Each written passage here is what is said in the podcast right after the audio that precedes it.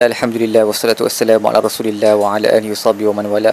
Insya-Allah di episod kali ini kita akan membincangkan tadabbur bagi muka surat 227 surah Hud ayat 46 sehingga ayat 53. Baik muka surat ini uh, merupakan sambungan daripada kisah uh, Nabi Nuh uh, yang kita lihat pada akhir muka surat lepas um, Nabi Nuh telah uh, berdoa kepada Allah bahawa anaknya adalah daripada ahli keluarganya dan harapan Nabi Nuh adalah agar dia diselamatkan. Jadi dalam ayat ni Allah berkata qala ya nuh innahu laisa min ahlik. Wahai nuh dia bukan daripada keluarga kamu innahu amalun ghairu salih.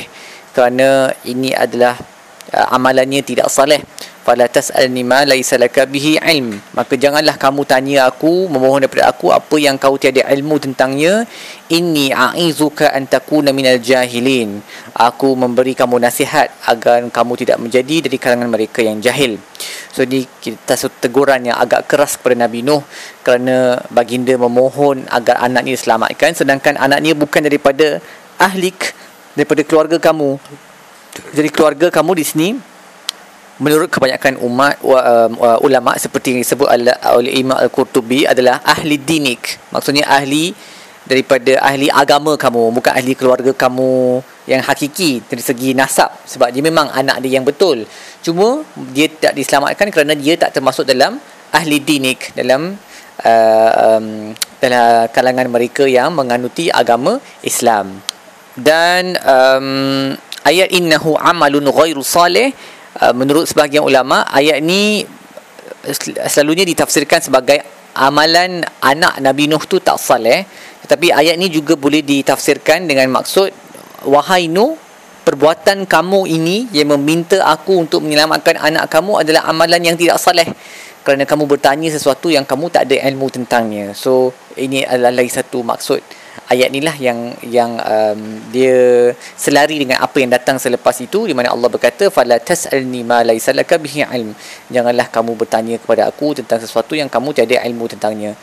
Tapi kalau kita fikirkan Nabi Nuh punya uh, permohonan tu adalah the most natural thing in the world lah. Sebab seorang ayah dia sangat sayang pada anak dia dan dia mahu untuk anak dia diselamatkan. Dan Allah pun telah menjanjikan bahawa Allah akan menyelamatkan ahli keluarganya. Tapi melainkan mereka yang telah ditentukan akan uh, dikenakan azab iaitu mereka yang kekal dalam kekufuran.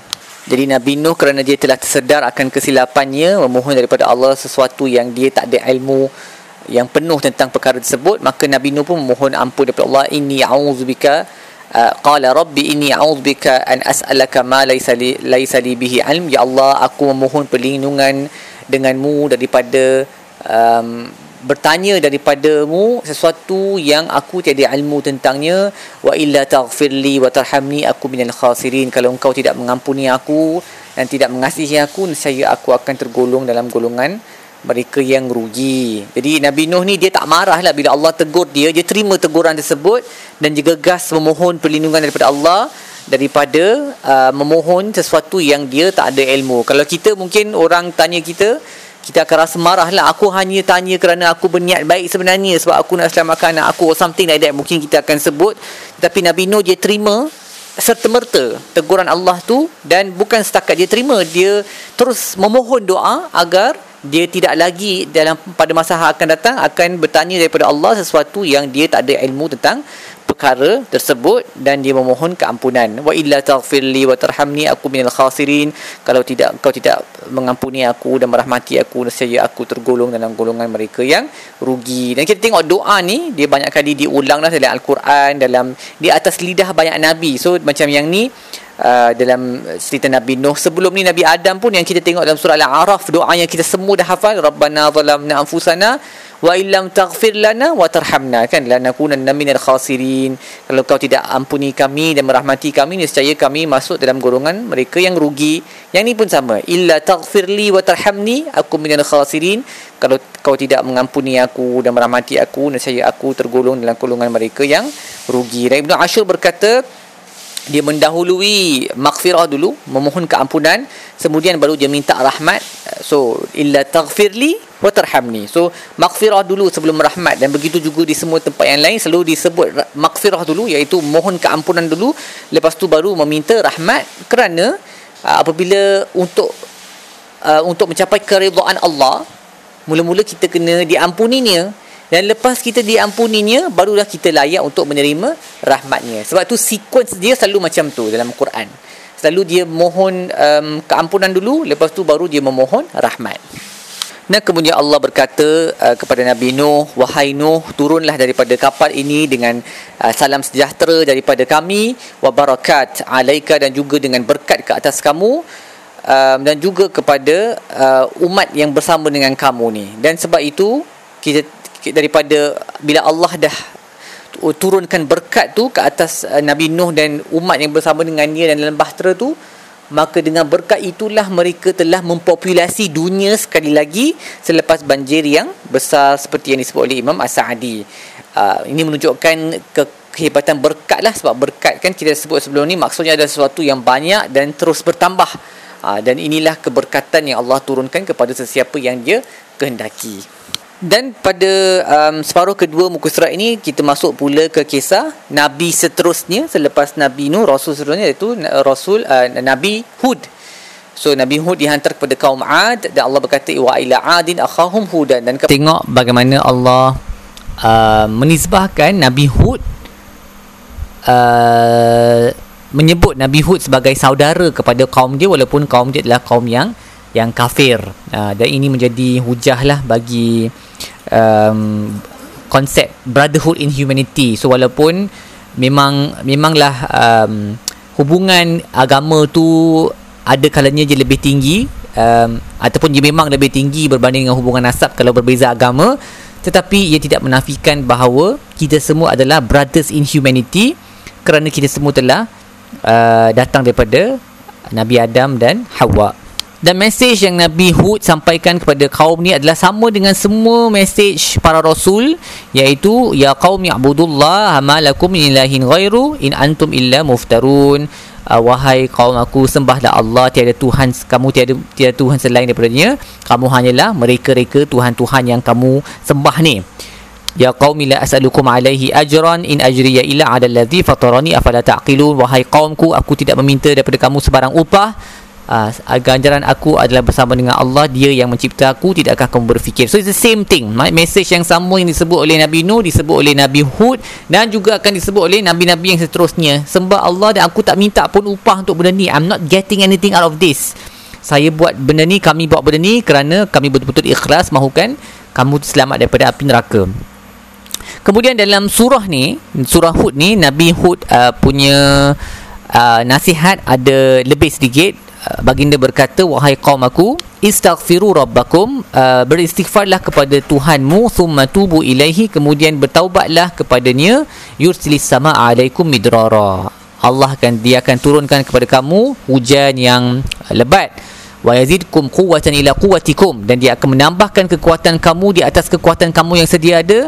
Wala tatawallu mujrimin. Maka janganlah kamu berpaling Uh, daripada uh, nasihat ini sebagai orang yang mujrim yang jahat. Jadi Imam Ibnu Juzai berkata ayat ini menjadi dalil bahawa istighfar dan taubat adalah asbab kepada turunnya hujan. Uh, dan maksud taubat di sini adalah uh, merujuk daripada kekufuran ke, uh, kembali daripada kekufuran kepada Islam. Itu taubat yang paling aula lah yang paling penting. Lepas tu baru taubat daripada dosa kepada tidak melakukan dosa um, dan kalau kita tengok dalam surah Nuh nanti hujung uh, juz 29 uh, nasihat Nabi Nuh akan menyebut benda yang sama tapi dia tak disebut dalam kisah uh, Nuh dalam surah ni. Tapi dalam surah Nuh disebut. Lebih kurang sama juga uh, Allah akan turunkan hujan dan kemudian banyak nikmat lain yang disebut.